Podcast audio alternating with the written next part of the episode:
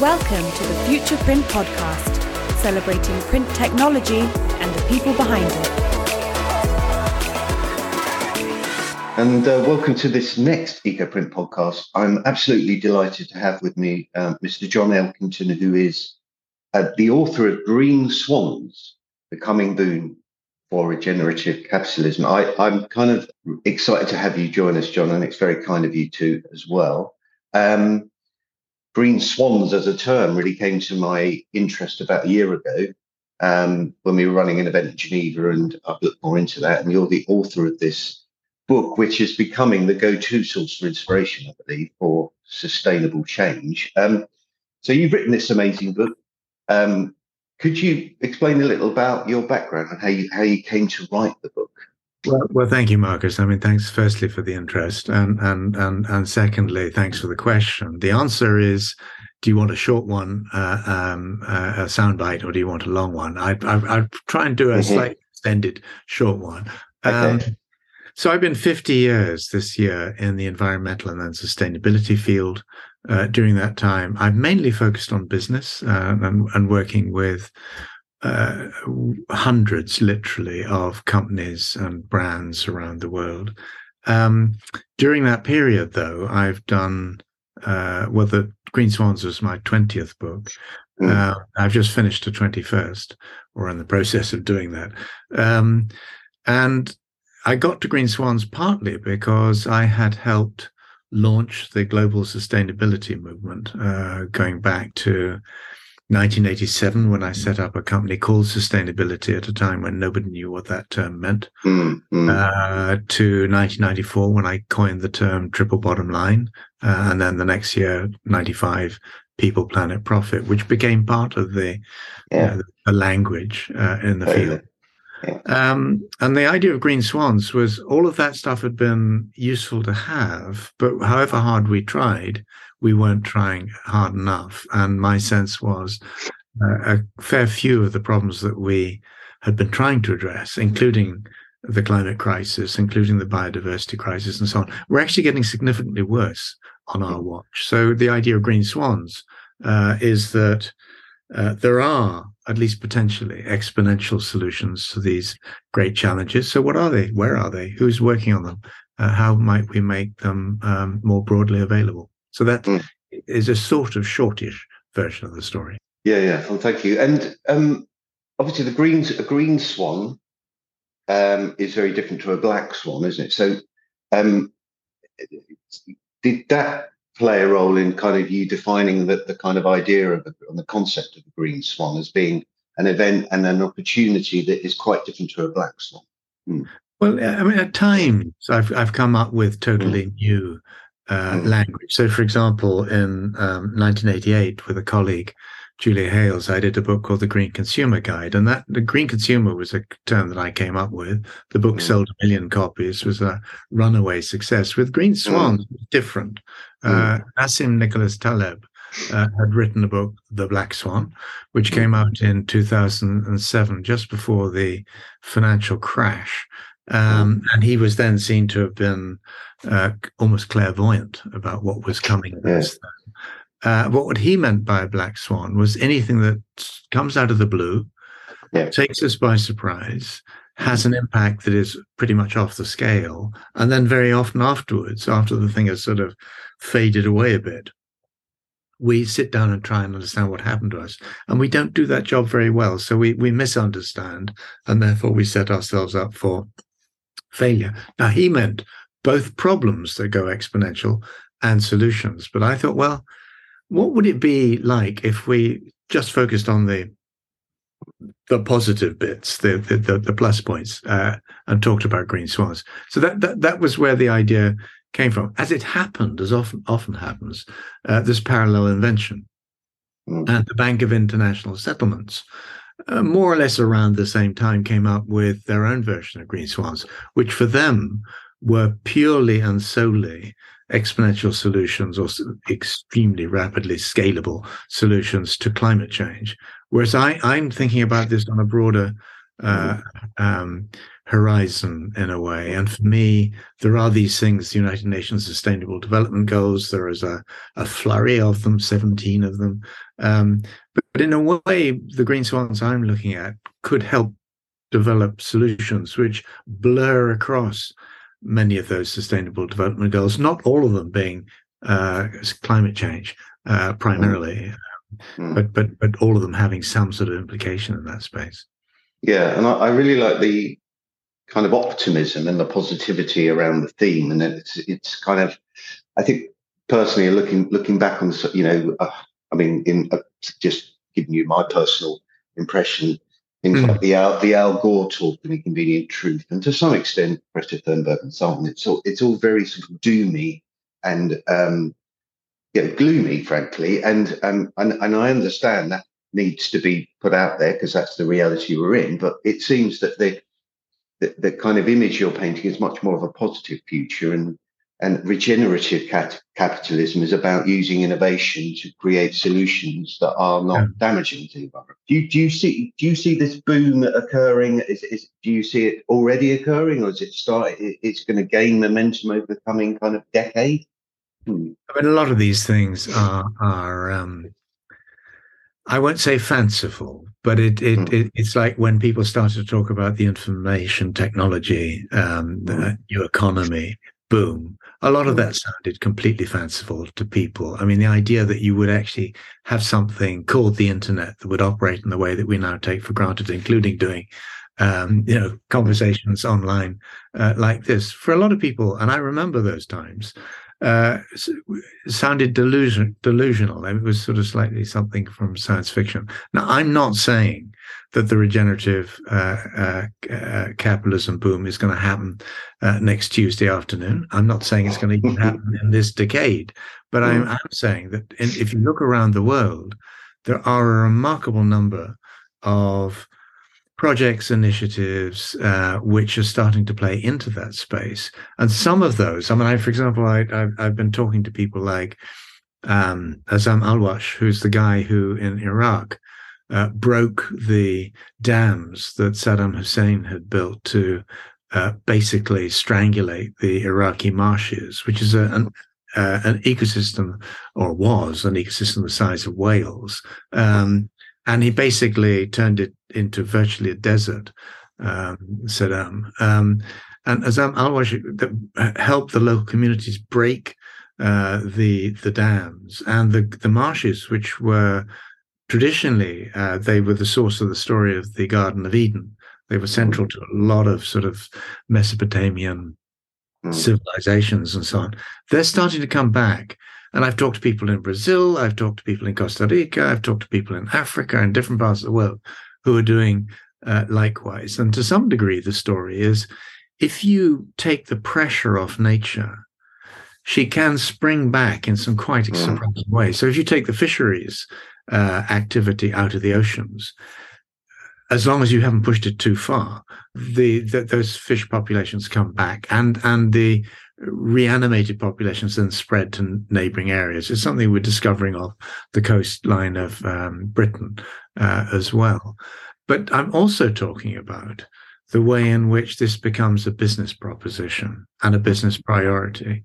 Uh, and so, for example, um, you've got very major companies now, uh, most notably Walmart. You know, it was the world's biggest uh, retailer. It, it, tussles with Amazon to see who's top, but um, their CEO in 2020, Doug McMillon, uh, went very public by saying that he was determined to make Walmart a regenerative company.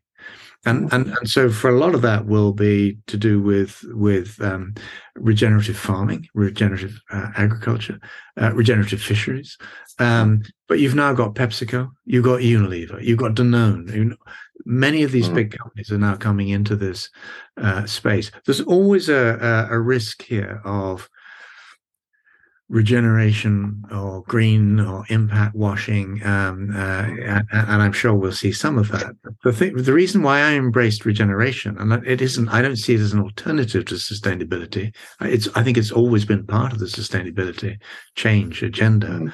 but I do see, I, I, it's harder to um, um, pretend uh, in in the world of regeneration. Either you're regenerative or you're not. Um, mm scale of that activity is then the question. Whereas with sustainability, people can say, well, we do a sustainability report. Well, 96% mm. of major companies now do those sustainability reports. It doesn't mean they're anything like uh, sustainable.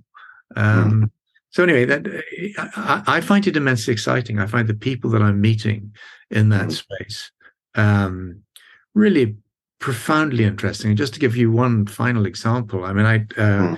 I went to Cornwall in 1977 and I, I, was taken around a huge hole in the ground, which was an English china clay pit, it's one of the largest quarries in the world. Mm.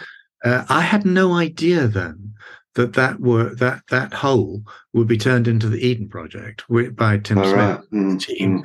Um, and I you know Tim's a great friend now, and he, you know, I, I, I, I, admire enormously not only what he's done with Eden, which is, you know, mm. pulled over two billion pounds into the regional economy. They've had over twenty million visitors. Uh, they're now going to Morecambe Bay. They're going to Costa Rica. They're going to different parts of the world with the mm. similar proposition. That to me is regeneration, and to me that's also regeneration as a business proposition. Mm. Yeah, no, absolutely. Yeah, very interesting. Um, net zero seems to be the word that a lot of the brand brands are using, retailers are using. It seems to be in the language now. Would regeneration regeneration be one step on from net zero? Well, I think net uh, zero uh, is enormously important. It's, it's largely, okay. you know, used in relation to uh, carbon mm. dioxide and other greenhouse gases. Um, so, for example, for several years now, uh, we at my um, change agency called Volans, based in London, we, we've been working with the House of Commons um, with something called Bankers for Net Zero. So we've we've set up a platform where uh, leading, particularly retail banks, can come together to help think through and then support um, net zero activity by small and medium sized enterprises across uh, the country. Now, I think net zero is really important, and I think zero is um, uh, you know, it's an attractive and mobilizing concept up to a point, but it basically it, it is basically about squeezing out something that is bad. And I mm. think most people, most of us, want to know. Well, you know, if we've got bad things out there, by all means, let's sort of press down on them. But how does this actually result in something better? I mean, uh, uh outcomes that people would really like to see uh, in the world. And um, so I, I, think people are now talking about uh, beyond net zero. They're talking about uh, um, net positive. Um, and regeneration, as you said, is very much part of that next mm. phase. It doesn't remotely say that net zero is not important. That is a stepping stone on the journey towards um, regeneration worthy of the name. I just want one very quick point, which is that um, I mentioned the triple bottom line, which was sort of economic, social, mm. Mental value added or destroyed, uh, sort of an accounting approach in a way. And many people who think about regeneration think about it as environmental restoration. And that is a critical and fundamental part of it, of course. But economic and social and political regeneration are, are, are crucial, are all crucial elements of the story. And by God, we need uh, that sort of regeneration uh, now on every front and in, in many countries around the world.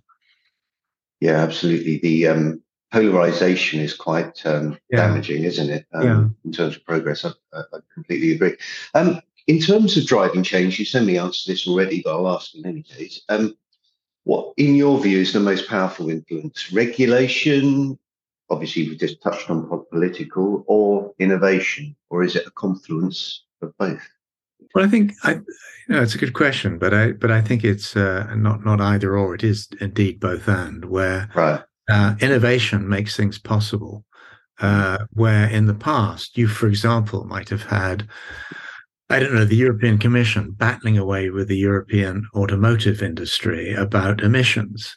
Uh, and you know, I, I, was talking to somebody just yesterday who now works with Tetra Pak, but he came out of that wor- world working with Ford, and he described the nature of the the um, uh, the negotiations. And very often the story was, know, yeah, we'd we'd love to uh, have a cleaner world, but this is the nature of the internal combustion engine, and you know there are limits to how much we can do bang, Elon Musk is suddenly there with uh, you know the Tesla and so on.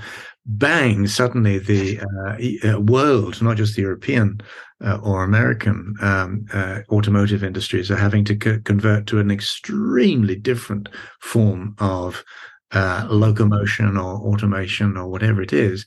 Um, and so the story changes. So there's innovation playing an mm. absolutely critical disruptive role. And what's really exciting about this moment in time, as you will know, is that that that disruption is happening in almost every sector you care to name. In food, you've mm. got synthetic uh, biology and precision fermentation. In the renewable energy, you've got these extraordinary plummeting uh, price points for for um, electricity produced by uh, wind or solar uh, uh, systems and so on, and and so on and so on. Um, so it, it's an extraordinary uh, period to be alive, but mm. none of that means that government activity is not important. In fact, it's mm. actually essential, and I think it's really interesting at the moment to see, you know, the U.S. Uh, Inflation Reduction Act, uh, which has been a massive boost uh, to American uh, industry in terms of all of these um, mm-hmm. good climate uh, friendly uh, solutions suddenly triggering a scramble in other parts of the world saying oh god our major companies you know uh, are, are, thinking about moving to uh, America because the, the, the the incentives the subsidies are so much greater the, mm. all, all of this stuff that's been on the margins of society on the margins and edges of our economies are now starting to come absolutely uh, you know, uh, center stage. And as that happens, something else is happening, which is all of this is becoming much more political and much more politicized, which is why you have now the pushback against ESG, environmental, social, and governance uh, investment, for example, in the United States, where you have individual states like Texas or Louisiana or Florida basically saying to the people who are trying to do ESG, uh, if you're going to do, if you're going to uh, prioritize environment, for example, that really means you're going to avoid fossil fuels. Therefore, we don't want you to provide any services for our state. And what you find in Texas is, for example, the five biggest banks have now pulled out of Texas. So, because you know, they're committed to ESG, they see that as properly part of uh, capitalism. Uh, and yet you've got these rearguard actions being fought by ideologues and, and, and also just people trying to protect the industries that they've had for a long time uh, and take for granted for tax revenues or whatever it, employment, whatever it happened to be. But that stuff is going. Um, and the question is just how fast and, and, and as that happens, how do governments, and I think it has to be governments, make sure that our workforces are properly skilled for these new jobs that will uh, be out there uh, and that the sort of the the social shock waves of all of this uh, are moderated to the point where people are broadly um, able to make sense of of these changes happening so fast. And the reason, just finally, that they're they're happening so fast is we delayed action for so long. Um, and so, as a result, the people in Silicon Valley talk uh, of a gradually then suddenly world, referring back to Hemingway's novel uh, the sun also rises. And the notion there is that you know, things creep along for a very long time. Nothing seems to happen. And then suddenly, bang, you've got one of these inflection points and things happen in very short order. Now, you, you look at what's happened in Ukraine, you look at what's happened with the pandemic. All of these things are triggers of some of these acceleration curves. And really, that's what I was talking about in, in Green Swans. Yeah, yeah, because I think I think it was at the beginning of the COVID period you started to write that, or it was published. Is that right? But COVID yeah. isn't even mentioned in the book. I mean, the risk of pandemic, yeah, uh, yeah. but it but it it, it published. Mm. Uh, it came out right at the beginning of 2020. Mm. The book, uh, and obviously the COVID slammed yeah. in mm. shortly afterwards. Mm-hmm. And it's um, a few things you said that were really interesting. picking up, and I think this is one of the uh, one of the things I think you mentioned the Tesla example, and what what I think is also amazing about Tesla is is the desirability of the products. Yeah. It's it's yeah. got all of the it's got all of the branding value of something that is previously not good for the environment, say like a, a gas guzzling hum yeah Hummer or Humvee or whatever. But but actually it's like hugely desirable. It's it's it's a kind of a statement, which cars are anyway. And um it's utilizing all of the emotional triggers that people want to be seen in these vehicles, as yeah. well as it having the, you know, still relevant, very relevant value of it being good for the environment and also potentially good for your pocket at a time in terms of running it. Um, so yeah, and I think more and more the, and sustainability becoming a desirable thing rather than seen as something that is perhaps costly and um, or even punitive uh, on occasions. Mm. Well, it, it, it's interesting. On on on um, early next week, I'm in uh, Munich mm. talking to the board of a, a very ma- major uh, sort of private mm. equity uh, fund, and one of one of the themes I'm going to be uh, uh, developing there is the fact that we're going from sustainability and and, and and and and climate friendliness and things like that being an option, and as you say, traditionally that option has been something you could volunteer to embrace, and you might have to pay price premium for that, um, to something that is actually the default setting of the economy as a whole. And sometimes that can happen very, very fast indeed. Now, we're struggling in the UK, for example, with the um, the electric vehicle uh, revolution. We're not getting charging points out there as fast as we might. Uh, our, mm-hmm. our, industry, like the car industry in Munich, is struggling with the the fact that all of our hard won skills around fine tuning the internal combustion engine, exquisite engineering in in in in, in um, Germany, for example, counts yeah. for nothing when suddenly you know the the the the, powertrain is is is radically different. Suddenly, you need a lot less people, a lot less servicing, and I just just to pick up your point on on the attractiveness of some of these products. I mean, I, have I, have i have tracked Elon Musk since 2003 when I was mm. working with Ford, actually with Bill Ford there, and and um, I, I, I spotted Musk, thought he was interesting, was told by people not just in Ford but in Detroit, uh, yeah, electric vehicles. We tried those hundred years ago, didn't work then. It's not going to work mm. now. Um, and I think that same mistake is being made in industry after industry, economy after economy. People are not seeing what's coming at them and what's coming at them very hard. But the interesting thing is that there are immense opportunities here. That you know, the people who who seize these opportunities will become, if not the billionaires, I mean, certainly the the the, the wealthy and the, the, the powerful of the future. And I think part of our challenge is to make sure that the right people uh, get in there, not the wrong ones. No, absolutely, and it's incredibly exciting. And I think um, timing is is critical. I use a slide where you've got one of the Tesla's cars, which looked amazing, and you remember the Sinclair C5.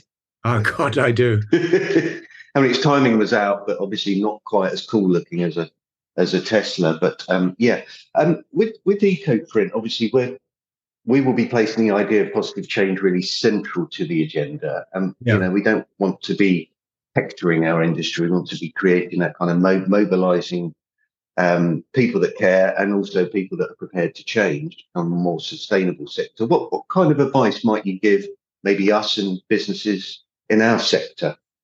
Um, well, it's mm. it's it's difficult, isn't it? Because when when you mm. think about the footprint of major industries, and by that I mean sort of the environmental footprint, although mm. increasingly mm. people are becoming agitated about the political imprint or mm. footprint that, that big companies have. But let's just stick with the environmental footprint.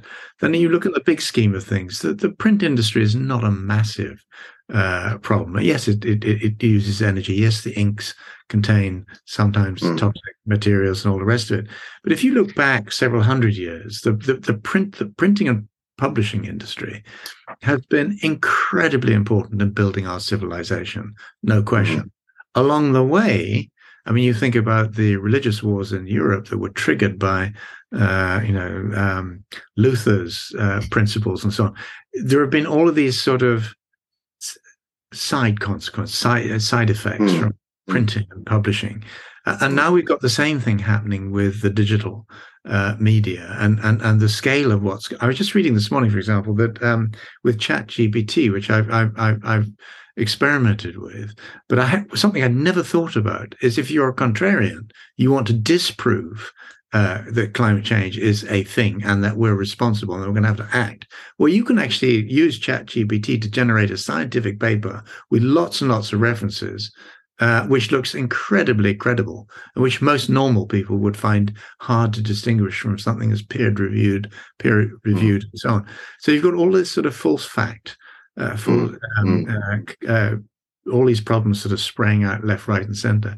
I think there are two elements to the challenge of um, for the print industry. One is just trying to make sure it's a good citizen, that that, that its uh, environmental footprint, including the energy components, water components, and so on, are squeezed out as as as low as they possibly can be. But also then making sure that whatever and it's difficult because you know we're talking here about printers, not not the publishers who are doing the the actual mm. content. Mm. So in a sense, these are almost servants of that process.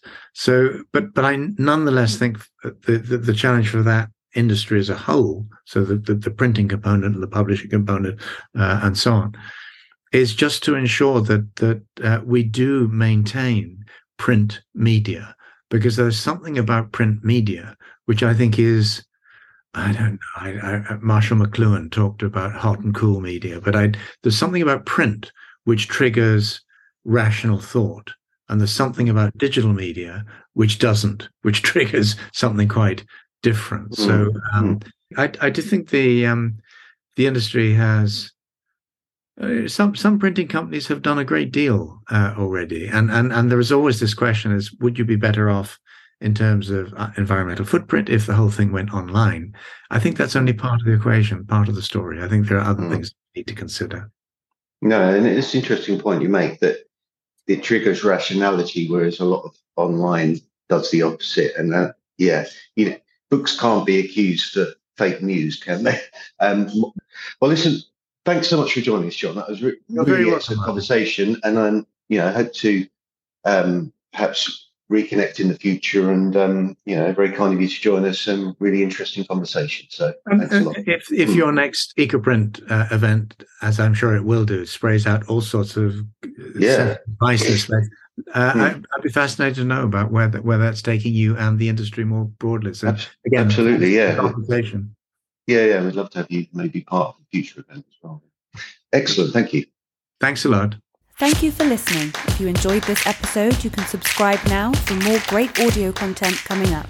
And visit futureprint.tech for the latest news, partner interviews, in depth industry research, and to catch up on content from Futureprint events. We'll see you next time on the Futureprint podcast.